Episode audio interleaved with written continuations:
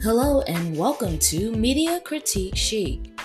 Today is a special mini episode in which we will be introducing our trailer for our brand new book, Simply Platonish.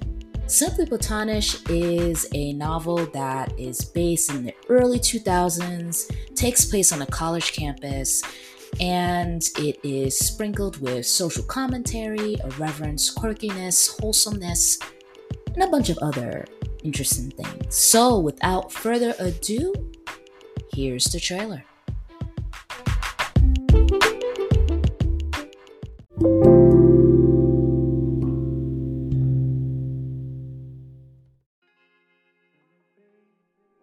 Remember college life? Remember those buildings, the grass, and all those white people?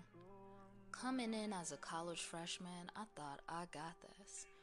But later on, I realized there was so much I didn't know, especially as a first gen.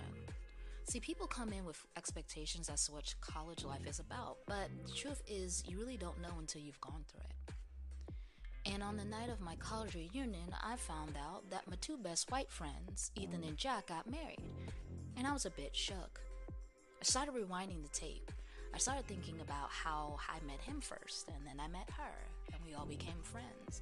And then things got complicated as they slowly became a couple. I wondered if there was space for me. I wanted to claim that space, but things got messy. And what ensued? Well, this story is about friendship, relationships, and everything in between. Like, love, romance, lines get messy.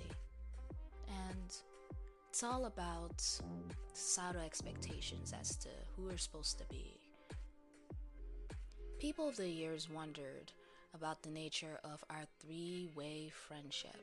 I never knew what to say. I'd say it was simply platonish.